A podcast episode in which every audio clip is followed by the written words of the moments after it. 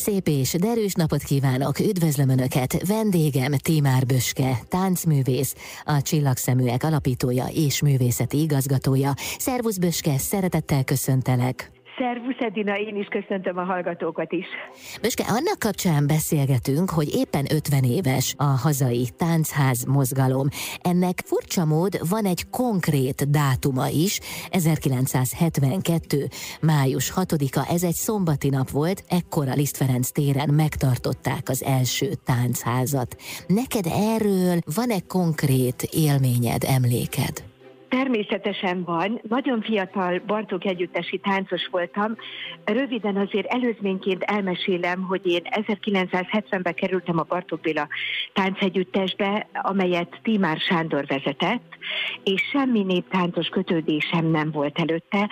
Versenytorlász voltam 8 éven át a központi sportiskolában és iskolai tanulmányai miatt váltanom kellett, és ezért akkor még csak udvarolt a nővéremnek a későbbi férje, de a későbbi sógorom már Timár Sándornál táncolt, és ő mondta, hogy nagyon szívesen elvisz felvételizni, mert ezek a foglalkozások az esti órákban vannak, és akkor az már belefért volna az életembe és bár néptáncotról nem sokat hallottam, nagyon ritkán csak a televízióból, az is állami népi együttes, Rábai Miklós, egyébként most az állami együttes is 70 éves, de valójában nem sok közön volt ehhez a kultúrához, de nagyon szívesen elmentem Timán Sándorhoz felvételre és hát bemutatott későbbi sógorom Sándornak.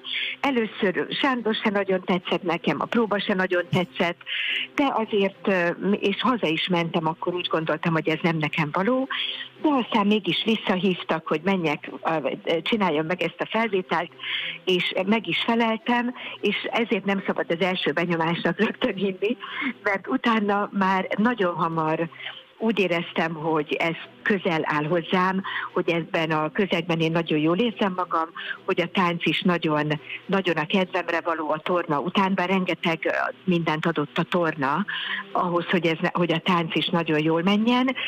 És hát ez akkor történt, amikor egyébként is a Bartók Együttesben egy óriási változás történt, tulajdonképpen a magyar néptánc megújulása kezdődött el és én ebbe a történelmi korszakba kerültem ide, és gyakorlatilag azt mondhatom, hogy gyerekkoromtól részese lehettem ennek a folyamatnak, és 1972. május 6-án 15 éves koromban az első táncházban is ott lehettem. Uh-huh. És hát nagyon óriási élmény volt. Milyen volt, Böske? Tulajdonképpen arról volt szó az első táncházban, hogy a Bihari János táncegyüttes, amelynek Novák Ferenc volt akkor is már a művészeti vezetője, tulajdonképpen az ő ötletük volt, és ők is valósították meg, mint egy klubot, mint egy táncklubot, és meghívtak még három táncegyüttest ide, a Vasas Együttest, a Vadrózsák táncegyüttesét és a Bartók Béla táncegyüttest. Hogy ez a négy együttes, azt hiszem, hogy havonta volt ez, havonta egyszer, klubszerűen, mint szórakozási forma együtt lehessenek, táncolhassanak, és hát mulassanak, és érezzék jól magukat egymás között. A tánc az még váratott magára, mert a táncházat széki mintára képzelték el. Szék erdélyi falu volt mezőségben, illetve szék erdélyi falu mezőségben, uh-huh. de a táncház hagyománya nagyon-nagyon sokáig élt ott, és azért lehetett ez a minta. Tulajdonképpen maga a szó, hogy táncház, az azt jelenti, hogy egy házban történt a táncolás, mégpedig úgy, hogy a fiatalok, fiatalság kibérelt olyan idősebb korosztályú emberektől szobát, ahol esetleg már özvegyasszony volt, vagy egyedülálló idős férfi, akinek volt olyan szobája, amit erre a célra ki tudott adni. És akkor a fiatalságot összegyűlt, hétvégén, de volt, hogy hétközben is, felfogadták a zenészetet, és akkor ott, ott tulajdonképpen ez egy társas összejövetel volt, énekeltek, táncoltak, és a, és a fiatalságnak ez egy központi szórakozási lehetősége volt. És ez volt a minta az első budapesti táncházban is, még még úgy emlékszem, hogy a meghívó, amit kaptunk, arra még az volt írva, hogy zene és tánc úgy, mint széken, emlékeim szerint. Köszönöm szépen, folytatjuk mindjárt a beszélgetést Tímár Büske táncművésszel, a Csillagszeműek alapítójával és művészeti igazgatójával. Vendégem Tímár Büske táncművész, a Csillagszeműek alapítója és művészeti igazgatója. Olyan különös, mert én azt gondoltam volna, hogy a táncház mozgalom egy folyamat eredménye, és ez elképzelhető, hogy így is van, de arra nem számítottam, hogy egy konkrét időponthoz is köthető a táncház, hiszen 1972. május 6-a az a dátum, amikor először a Liszt Ferenc téren megtartották az első táncházat. Erről beszél beszélgettünk az előbb. Böske, ti hogyan készültetek erre az alkalomra? Tehát voltak-e esetleg olyan táncok, olyan lépések, mozdulatok, amelyeket előre megtanultatok? Igen, ez így történt. Ahhoz el kell mondanom, hogy 1972-re már a zenei megújulás is megtörtént a Bartok Tánc Együttesben, illetve elkezdődött, mert amikor én oda kerültem, most ez nagyon viccesen hangzik, de még zongorára gyakoroltunk, és a fiúk még a legényes táncot is zongorára járták. Mert, mert ugye nem volt még akkor az, a, ami most teljesen természetes, hogy rengeteg zenekar van, akik a parazenét kitűnően tudják és muzsikálják, akkor ez nem volt, de Timár Sándor nagyon jó barátja, alkotótársa volt Martin György, aki, aki táncfolklorista volt, és nagy tudós ember, és nagyon nagy segítségére volt Sándornak a munkájába. Ő hozta el a Bartók együttesbe hozzánk Halmos Bélát és Sebő Ferencet. Ez még 71-ben volt, uh-huh. És tulajdonképpen Feréket kezdte nagyon érdekelni a paraszti zenének a, a titka, a játékstílusa, a technikája. Ők híresek voltak akkor, úgy emlékszem, hogy Röpőipáva volt a, a, az a verseny, amiben ők szerepeltek és meg is nyerték, és így elüresültek, mint ők halmosebő duó.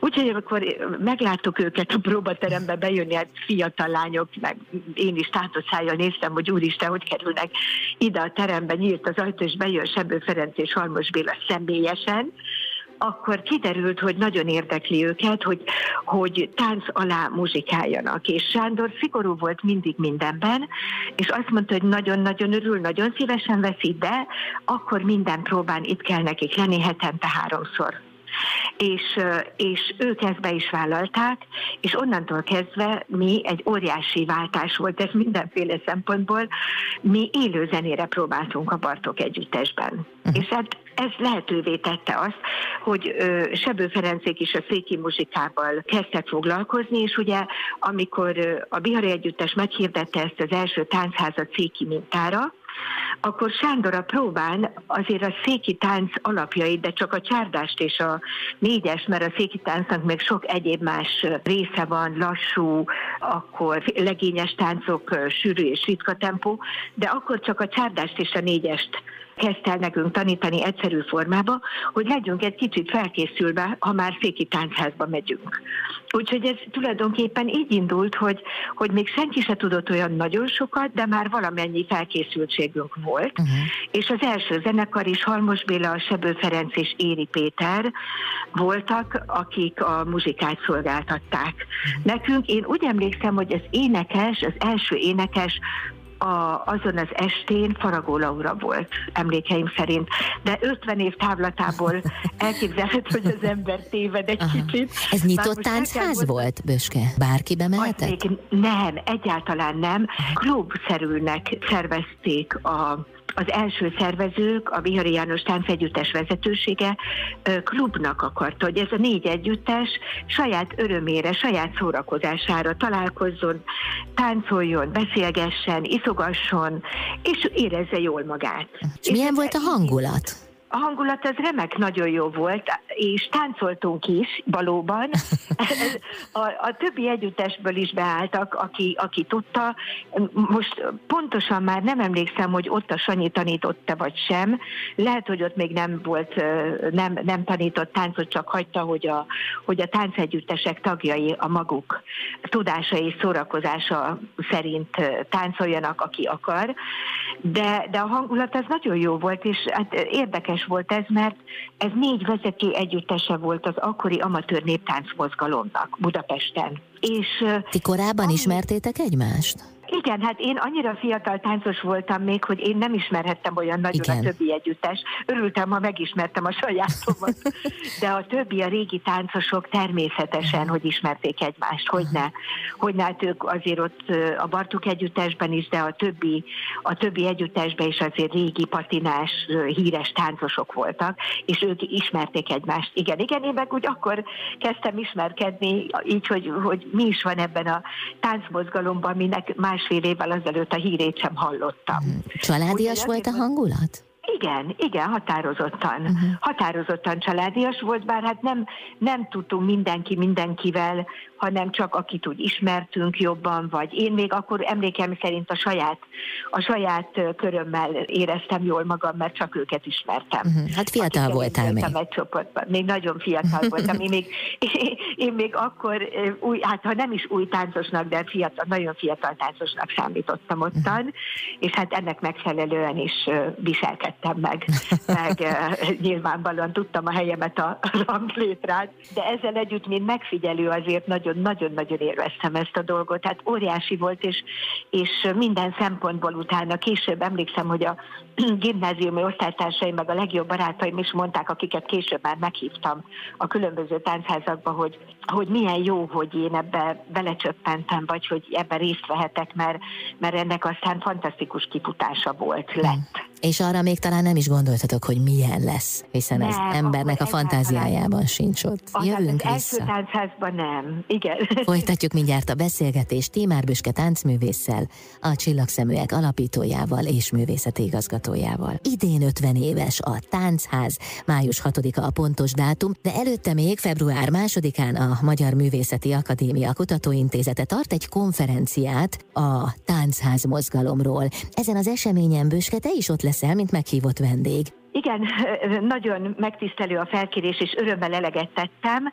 Rám bízták, hogy miről szeretnék beszélni, és azt a címet adtam, hogy, hogy az első táncház és a kezdetek.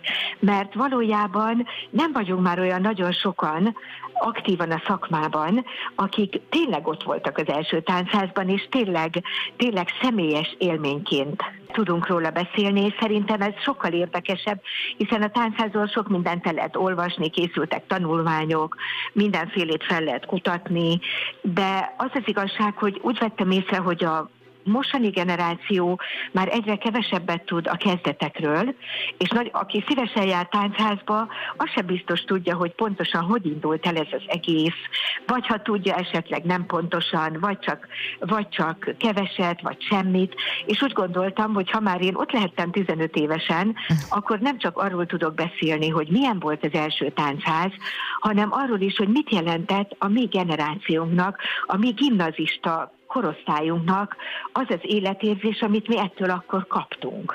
Mert akkor jött el az a az a probléma, hogy két-három alkalommal még klubszerűen történtek ezek a táncházak, úgy, ahogy a, ahogy a Bihari Együttes vezetése ezt elgondolta. Tehát zárt volt. Zárt, zárt körül volt teljes Igen. mértékben, de közben óriási nagy lett az érdeklődés, mert ott a, az írók boltján, úgy hívták, úgy emlékszem, hogy könyvklub, egy ilyen nagy üvegportálja volt az utcára.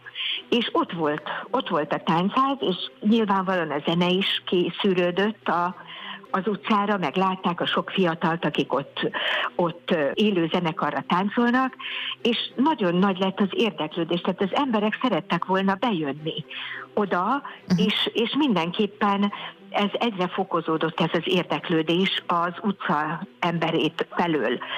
És itt állt akkor a, a nagy kérdés, hogy, hogy mi legyen, legyen-e nyitás, vagy pedig, vagy pedig maradjon továbbra is a négy együttesnek a szórakozási klubja ez, a, ez az egész.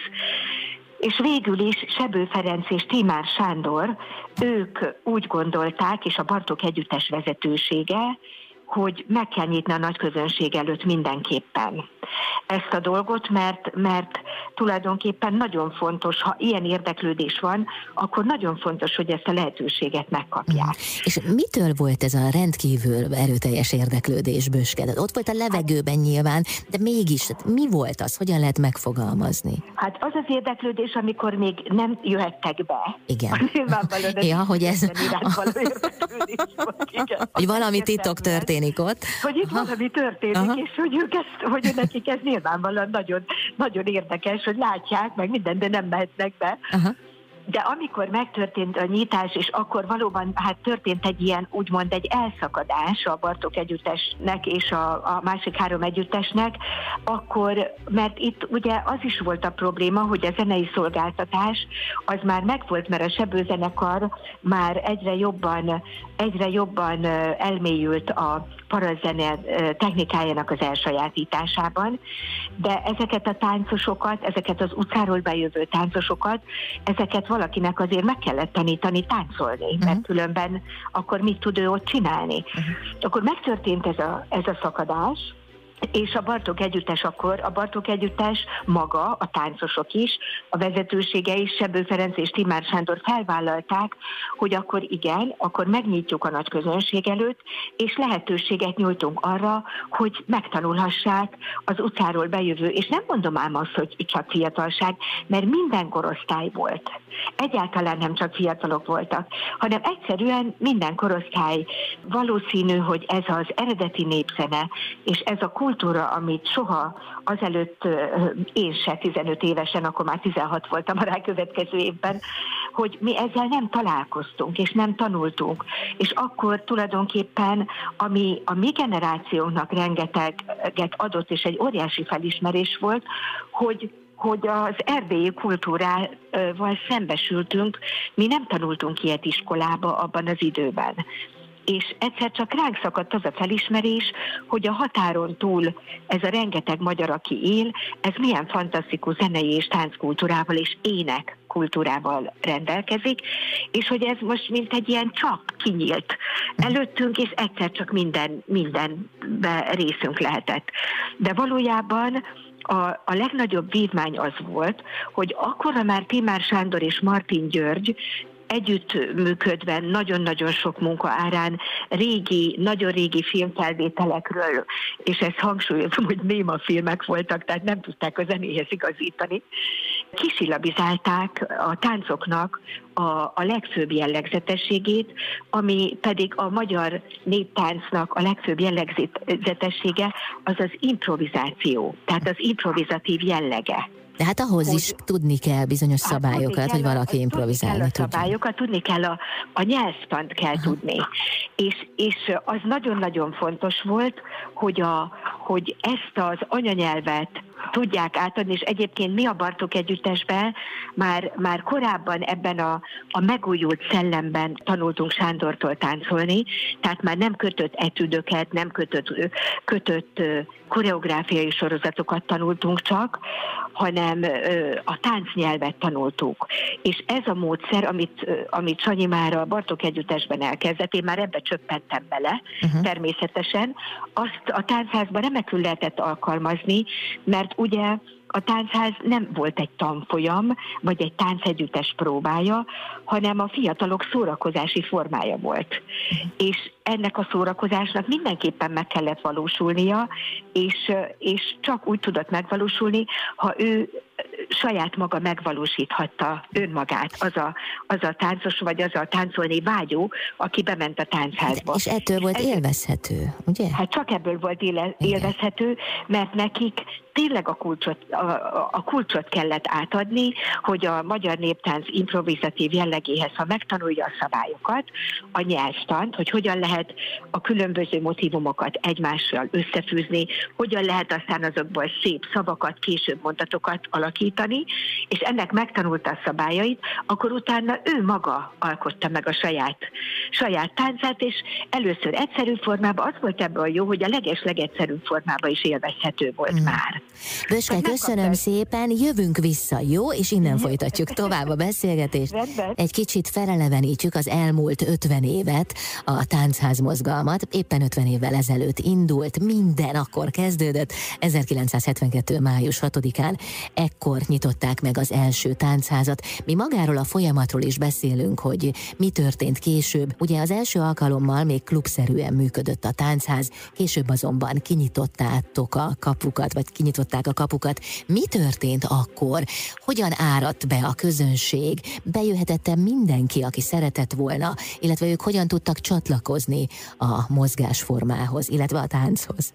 A Fehérvári úti művelődési házba került a táncház, és úgy emlékszem, hogy, hogy akkor nem volt még minden héten, csak egy, talán egy hónapban egyszer a nagy, úgy hívtuk, hogy a nagy táncház, de hetente viszont volt a Bartók Együttes táncosainak és Timár Sándornak a, az irányításával tánctanítás, aki, aki úgy fel akart zárkozni, vagy, vagy gyakrabban szeretett volna ebbe részt venni. Hát aztán már voltak ilyen abszolút kialakultak ilyen táncházas személyiségek, egyéniségek, de az FMH-ba volt ez, és emlékszem, hogy mi Bartók együttesi táncosok akkor valóban nem szórakozhattunk, tehát azt tudni kell, hogy a, hogy a többi együttes azért nem akar csatlakozni, mert ők úgy gondolták, hogy, hogy ők azért nem akarnak utcáról bejövő emberekkel bajlakodni, ők tényleg jól akarták magukat érezni, és ezt meg is lehet érteni.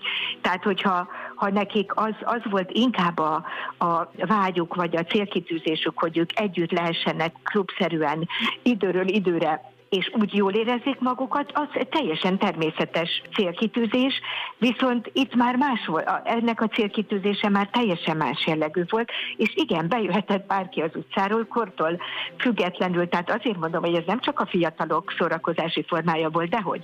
Viszont nekünk Bartok együttesi táncosoknak Sándor kiadta a feladatot, hogy bizony nekünk segíteni kell a tánctanításba, bátorítani kell az embereket, be kell vonni azokat, akik félszegebbek, és egy kicsit rásegíteni arra, hogy megérezzék az ízét, mert utána aztán már nem kellett segíteni, mert pontosan az a lényege, hogy mivel a magyar tánc rögtönzött, és teljesen individuális az arculata, így amikor megkapták a kulcsot és az alapokat és az alapnyelvtani szabályokat, akkor ezek a fiatalok már saját maguk rögtönöztek, és saját maguk alkották meg a saját táncukat. Ennél, szerintem ennél kreatívabb dolog nincs is a világon. Tehát ők ezt élvezték benne, hogy ú, hát én már meg tudom ezt csinálni, hogy tudom, hogy a széki csárdásba így forgok, úgy forgok, így váltok irányt, ezt csinálom a lányjal, oda pördítem, és utána ez már megy, mint a karikacsapás.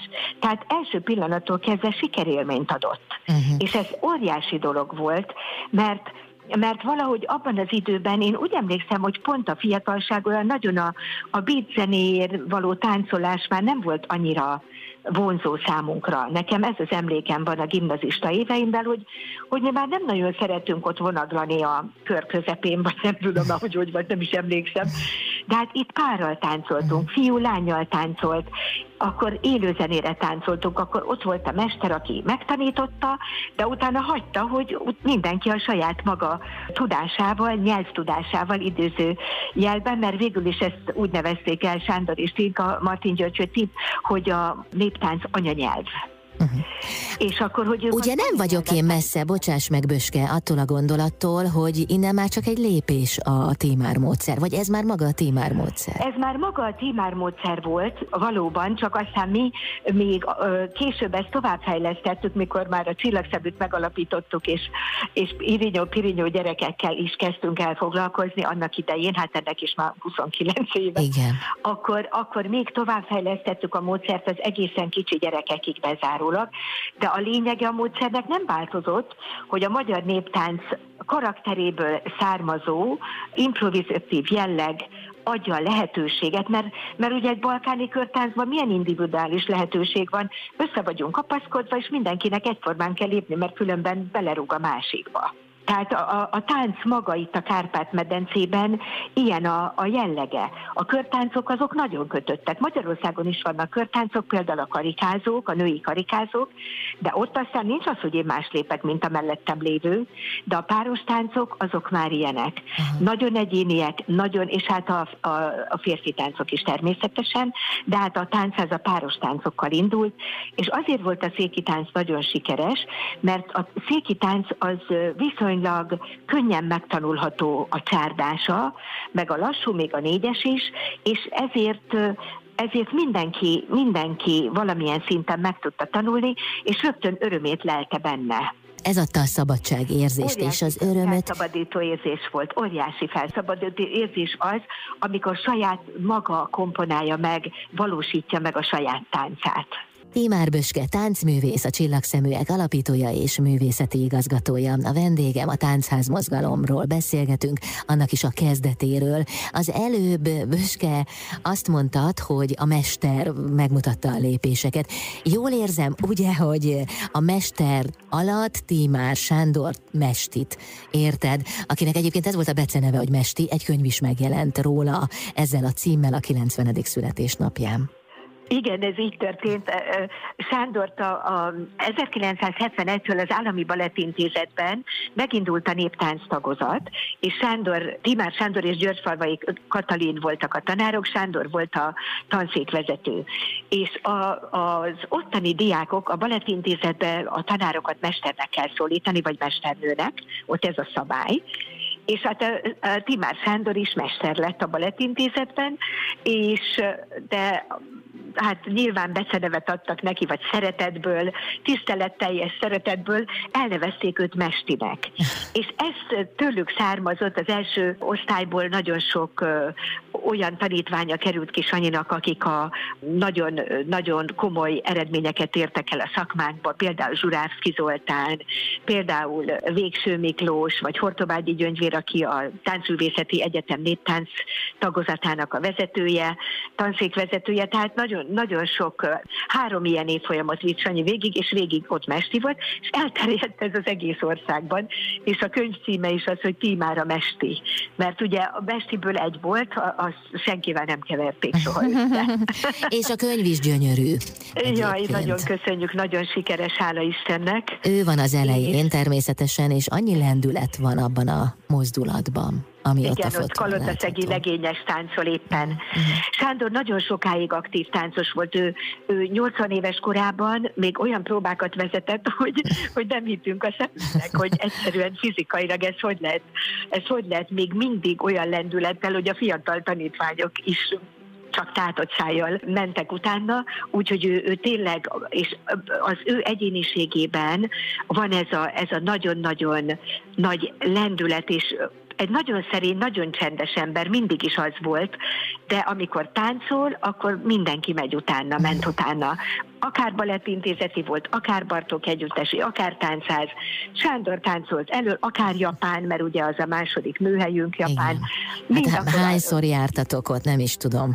Hát én személy szerint 80-szor, de a Sanyi is nagyon sokat, ő, ő is majdnem 75-ször, már nem emlékszem. És nem csak ti, ugye, hanem vittetek a gyerekeket is. Vitt, vitt, de turnézés voltunk, csillagszeművel, voltunk a császári udvarban, mindenhol voltunk, Japánt körbejártunk keresztül, Kasul uh, turnéval is, állami együttessel is turnéztunk, de a legtöbb a tanítás volt persze egyet, egyetemeken. Na szóval, egy, főleg a, igen. Visszatérve. Szóval a mesti, a mesti az, az egyszerűen ment utána mindenki gondolkodás nélkül, és ez az egyéniség, meg hát az ő hát nagy tudású tánc, tánc, tudá, nagy tánc tudása, ez nagy hatással volt a táncházba is a, a látogatókra. Hát mert ezt a szerelmet, ezt lehet érezni, hogyha az ember Igen. odaadással és lelkesedéssel és van a munkája. Az volt az, a, a, a fantasztikus, hogy ő nem tett különbséget, hogy most ő Amerikába tanít táncot, vagy a Kiotói Egyetemen, vagy a tánc táncházba, vagy egy kis eldugott magyarországi kisvárosba, vagy kisfaluba,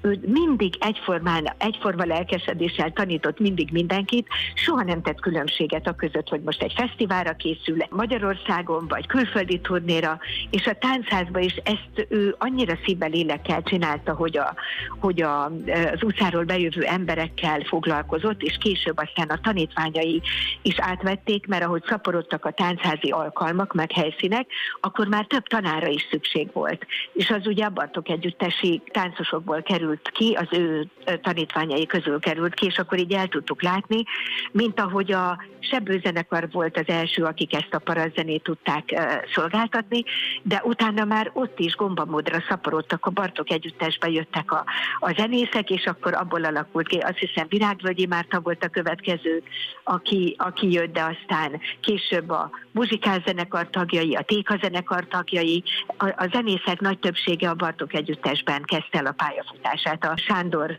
irányítása és a Bartok együttes próbáit zenéltek igen alatt.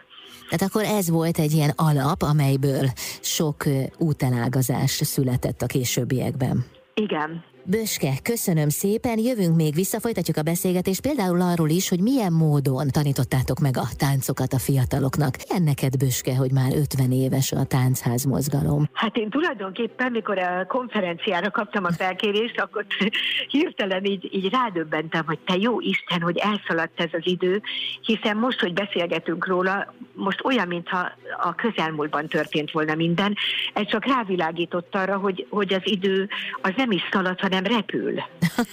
és valójában most, hogy beszélgetek erről veled, egy ilyen időutazásban vagyok, hirtelen visszacsöppentem azokba a történésekbe, és meg kell, hogy mondjam, hogy nagyon jó érzés.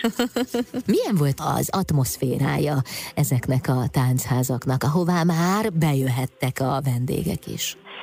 Nagyon, nagyon érdekes volt, mert volt, aki bátran rögtön beállt, és nagyon, de természetesen mindig vannak olyanok, akik, akik félénkebbek, meg nagyon érdekli, de meghúzódott egy sarokba, vagy, vagy nem mert, vagy, és ez volt a mi dolgunk. Sándor ezt nagyon-nagyon okosan és nagyon tulajdonképpen szigorúan is meghatározta, hogy nekünk gyakorlott táncosoknak segítenünk kell abba, hogy ezen átsegítsük az utcáról bejött fiatalt, vagy időset, vagy bárkit, hogy, hogy nyilván azért jön ide, mert érdekli, érdekli, de ha van egy gátlása, akkor azon át kell őt segíteni.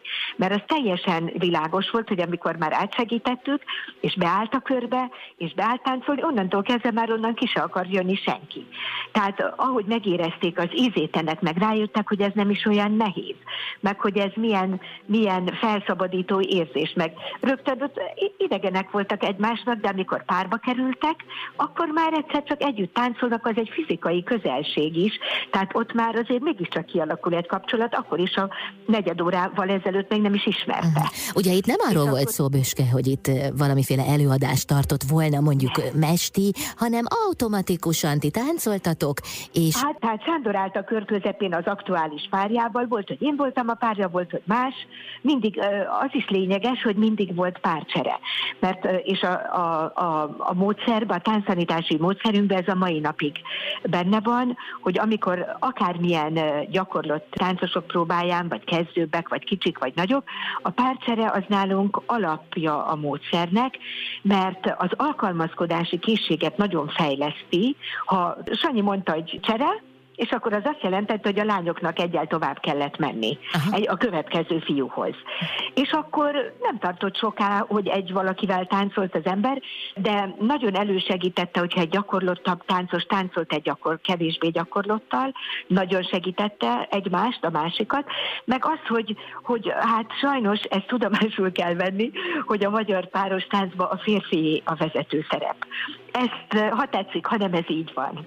És ezért a, a lányoknak az alkalmazkodó készségét is rendkívül módon fejlesztette az, hogy a párcserekkor mindig tovább kellett menni egy következő fiúhoz, és akkor ahhoz kellett alkalmazkodni az ő stílusához, mert ugye nincs két ember, aki egyformán táncol. Uh-huh. Egyébként, ha tudnád, hogy a táncból sokkal jobban meg lehet ismerni az ember személyiségét, mint a ha beszélgetsz vele, az, az bizony sokkal érzékenyebb dolog. Az, hogy hogy fog meg, hogy lazán, erősen, erőszakos, vagy túlságosan gyenge, vagy pont jó, vagy úgy vezet, hogy megérted, hogy tudod, hogy miről van szó. Szóval ez egy nagyon érdekes és nagyon bonyolult dolog, de egy délalföldi táncos idős néni, a Sanyinak egyszer azt mondta, amikor filmet forgatott, és őt vette éppen föl a párjával, és azt mondta, hogy tudja, azt mondja, tudja tanár úr, ugye emlékszem, hogy mondta, hogy tanár úr, tudja tanár úr, hogy, hogy mi a táncból ismertük meg a fiúkat. Mondhatott az akármilyen szépet és jót magáról, de ha táncoltunk vele, akkor tudtuk meg, hogy ki ő igazán. Hmm, és milyen igaza volt? Nagyon igaza volt. Hmm. és mi történt még a tánc mellett? Tehát például volt-e ének, Bizony, hogy volt énektanítás.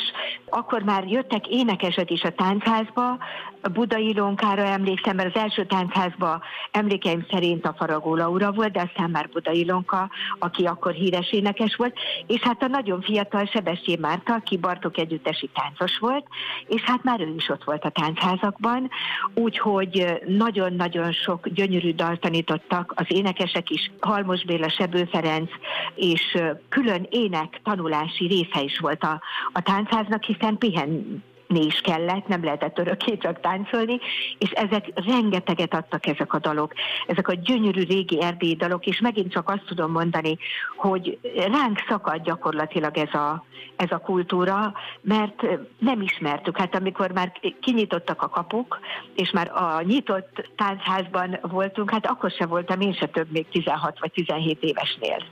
Tehát még mindig nagyon fiatalok voltunk, és egyszer csak kitárult előttünk ez a világ, mert ezek a dallam számok, például a széki lassú, azoknak a szövegei, azok a gyönyörű régi szavak, az az egész hangulata. Tehát egyszerűen úgy énekelt ott a tömeg, hogy annak olyan hangulata volt és olyan sodró ereje, akkor ezek a tánckiáltások, amit úgy hívunk, hogy csúlyogatás, uh-huh. azok tánc közbeni tulajdonképpen kis verseket kiált az ember, és általában nagyon nagyon aktuális is tud lenni, van, amikor személyre szabott valakire, hát ezt a néphagyományban nyilvánvalóan ez szájról szájra járt, és akkor ez mind-mind egy olyan hangulati elem a tánc közben, hogy amikor már megtanultuk a dalokat, és minden táncházba újabb és újabb dalokat tanultunk, persze, tanítottak Feriék, az énekesek, hogy, hogy egyre többet tudtak a a táncosok is, a táncházi táncosok, és a, a, azt már használtuk tánc közben. Tehát akkor már nem csak az volt, hogy megalkotom a saját táncomat, hanem akkor már énekelt is hozzá, csúlyogatott is hozzá. Hát olyan el tudod képzelni azt az elsőkrő hangulatot, ami ott volt.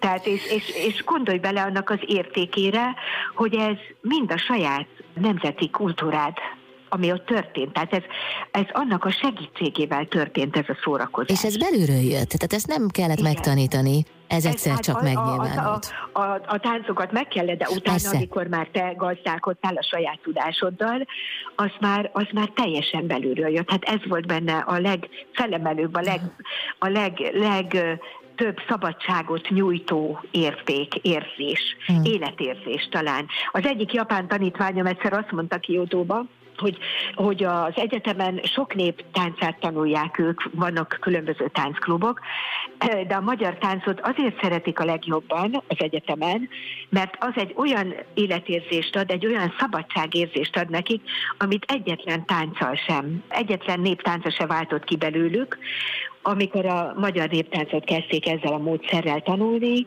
improvizáció, önmegvalósítás, nyelvtan, táncanyanyelv, akkor ők is ugyanúgy a japán fiatal is ráérzett erre. Uh-huh. Ugye milyen érdekes? Nagyon. Mindegy, hát, hogy honnan jön valaki. 2000 kilométerre uh, is ráérzett. Megérzi. Erre, igen. Köszönöm Megérezte. szépen. Tímár Böske táncművész a vendégem, a Csillagszeműek alapítója és művészeti igazgatója. Folytatjuk mindjárt a beszélgetést. Böske, arról már volt szó, hogy hogyan indult a táncház mozgalom, hogy mi történt később, de hogyan fejlődött, milyen lépésekkel vált országossá.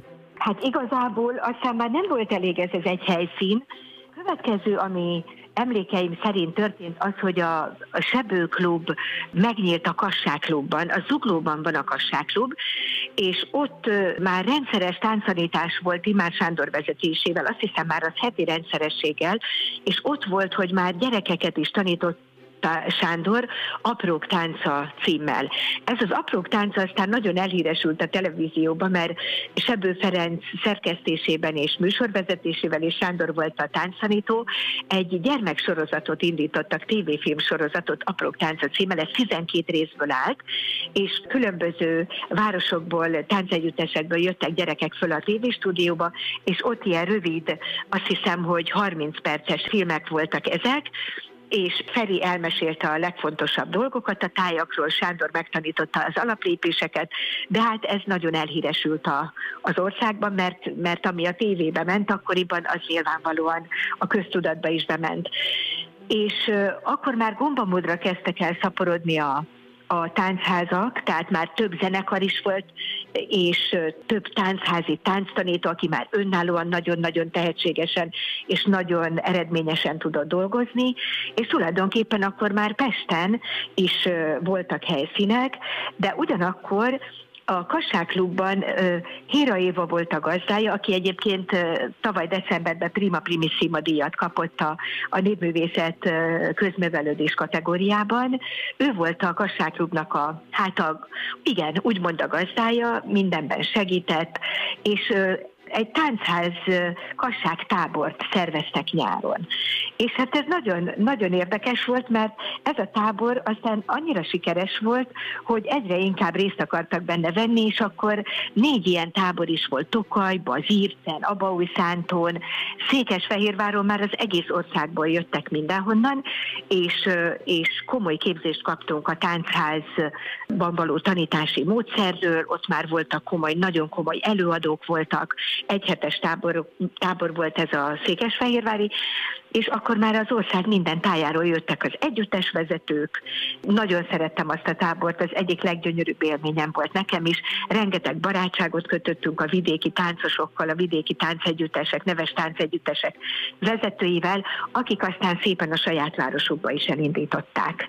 Úgyhogy azért eh, akkor már, már országos eh, elterjedése volt ennek a dolognak, és voltak nagyon-nagyon lelkes, akik bennem megmaradtak a Szeged táncegyüttes vezetője, Nagy Albert volt nagyon lelkes, akkor a Jászberényi táncegyüttes vezetője Papimre, de aztán rengeteg városban elindult a táncház, és ez a, ez a képzés, ez még sokáig tartott, mert szükség is volt rá, hogy, hogy a felnövekvő generáció is átvegye a módszert, amivel aztán ezt életben lehet tartani, és sikeresen tovább lehet vinni. Volt olyan, aki nem táncolt hivatásos együttesben, de mégis táncházképzésen vett részt? Igen, általában nem hivatásos együttes táncosai voltak ezek, hanem, hanem a neves amatőr együttesek az országból.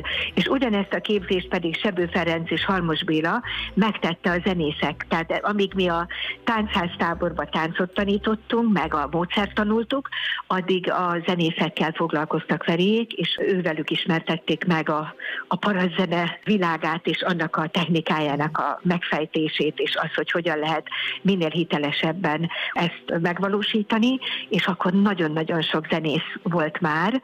Hát a neves zenészek mind, mind elhíresült, akár a zenekarával, akár szólóban, akár külön, mint primás, úgyhogy ez mind ebből a ebből a bázisból indultak el, és, és nagyon komoly, nagyon komoly pályafutást futottak be a zenészek is. A táncház mozgalomban résztvevő táncosok, zenészek tartották a hétköznapokon a kapcsolatot? Tehát ti egyébként is a szabadidőtökben is találkoztatok egymással? Hát mi a Bartók Együttesi táncosok ugye rengeteg próbánk volt, mert közben készültünk a fesztiválokra, készültünk a szereplésekre, külföldi utazásokra, tehát mi találkoztunk a próbákon, és a táncházakban, és már több időnk nem is volt gyakorlatilag. Aha, tehát erre már igény sem volt, hiszen úgyis mindig együtt voltatok. Mindig együtt voltunk gyakorlatilag, és nagyon-nagyon el voltunk foglalva, mert emlékszem, hogy én negyedik gimnazista koromban, érettségi előtt én már alig tudtam iskolába járni, mert olyan sok minden volt, hogy, hogy, hogy egyszerűen természetesen leérettségiztem és elvégeztem a tanulmányaimat, de tudom, hogy milyen, milyen nagyon nehezen lehetett összeegyeztetni azzal a rengeteg elfoglaltsággal, amivel ez járt. Uh-huh ez, a, ez az életforma, inkább így fogalmaznék. És közben, egészen fiatalon. Ugye most ez nem a beszélgetésünk témája, de mégiscsak létrehoztátok a csillagszeműeket is, ami egyébként egy újabb önálló nagy családdá vált. Hát egy mozgalom lett belőle, igen, de ez nem akkor volt, hanem sokkal később, mert még Sándorral 1981-ben még az Állami Népi Együttesbe kerültünk. Őt kinevezte Posga Imre, akkori miniszter az Állami Népi Együttes élére pontosan azért, hogy ezt az egész megújulást és ezt az egész módszert, amit már ugye sikeresen alkalmazott a, a saját együttesében, országosan és a táncházakban, hogy ott is meg kell valósítani, és akkor megkapta az újabb kihívást a Mesti, és 16 évig ott voltunk az Állami Népi Együttesben, ő volt a vezető, én szóló táncos voltam, és tán, női tánckar vezető, és akkor, mikor már az ötödik gyermekünk megszületett, Gergő a legkisebb, akkor hát tulajdonképpen én voltam az, aki azt mondtam, hogy most már ezt a rengeteg tapasztalatot és tudást át kell adni mégpedig a legfiatalabb generációnak, mert ők a jövő, és még ott az államnépi együttesben voltunk, amikor létrehoztuk a csillagszeműt. Pöske, tudod, majdnem megkérdeztem tőled azt, hogy mikor volt nektek erre időtök, de hát közben megtaláltam a választ magamban. Hát ez volt az életetek, meg ez az életetek most is. Igen, így van. Köszönöm szépen. 50 éves a táncház mozgalom. Ennek kapcsán beszélgetünk Timár Böske táncművésszel, a Csillagszeműek alapítójával és művészeti igazgatójával. Böske, lépésről lépésre megpróbáltuk felidézni az elmúlt 50 évet a táncház mozgalom kezdetétől fogva, de vajon hogyan alakult a későbbiek során? Tehát például külföldön hogyan ismerték meg a táncházat? Külföldön Amerikában, Dél-Amerikában, Nyugat-Európában, Ausztráliában nagyon magas színvonalú, nagyon, nagyon jó magyar táncegyüttesek működtek már, már régen. Én Amerikában először 1980-ban voltam, és akkor megtapasztaltam, hogy keleti-nyugati parton is komoly táncegyüttesek működnek, akik nagyon színvonalasan is és szépen táncolnak, és amikor elindult ez az egész mozgalom, és hát egyre sikeresebb lett, akkor ők is érdeklődést tanúsítottak, nagy érdeklődést.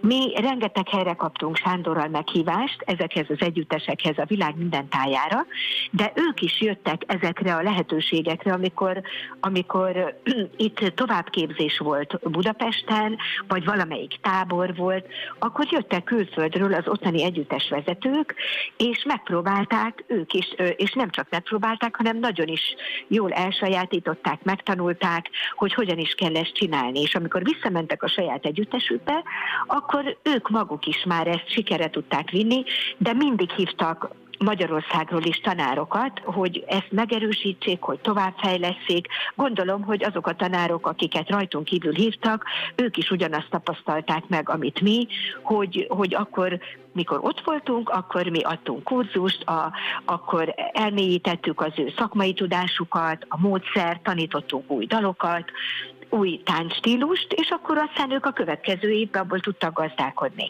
Úgyhogy tulajdonképpen nagyon magas színvonalon terjedt el a hazánkon kívül is, és nem csak a, az ott élő magyarokat vonzotta, hanem az ott élő lakosságot is. Tehát ők mit éreztek meg ebből? Hát ugyanazt, amit a japán tanára, vagy a japán tanítványok mondott, hogy, hogy azt, azt, ilyet is lehet, hogy, hogy én megtanulok egy anyanyelvet, és utána saját magam megalkotom a saját költeményemet mozgásban. Mhm. Hát ennél, ennél, amit ról szó volt végig, hogy milyennek a lényege, ők is ezt megtapasztalták, és akkor mégiscsak megint Japán tudom felhozni, aki tényleg ott, ott nincs is magyar származású, aki vinné ott a prímet, hanem egész egyszerűen ők azok, akik nagyon magas színvonalon űzik ezt a dolgot rendszeresen. Hát most nekik is a járvány vetett véget, mert tulajdonképpen 40 éves jubileumunk volt a járvány előtti októberben. Ott ünnepeltünk, hogy 40 éve jártunk töretlenül minden áldott évben Japánba,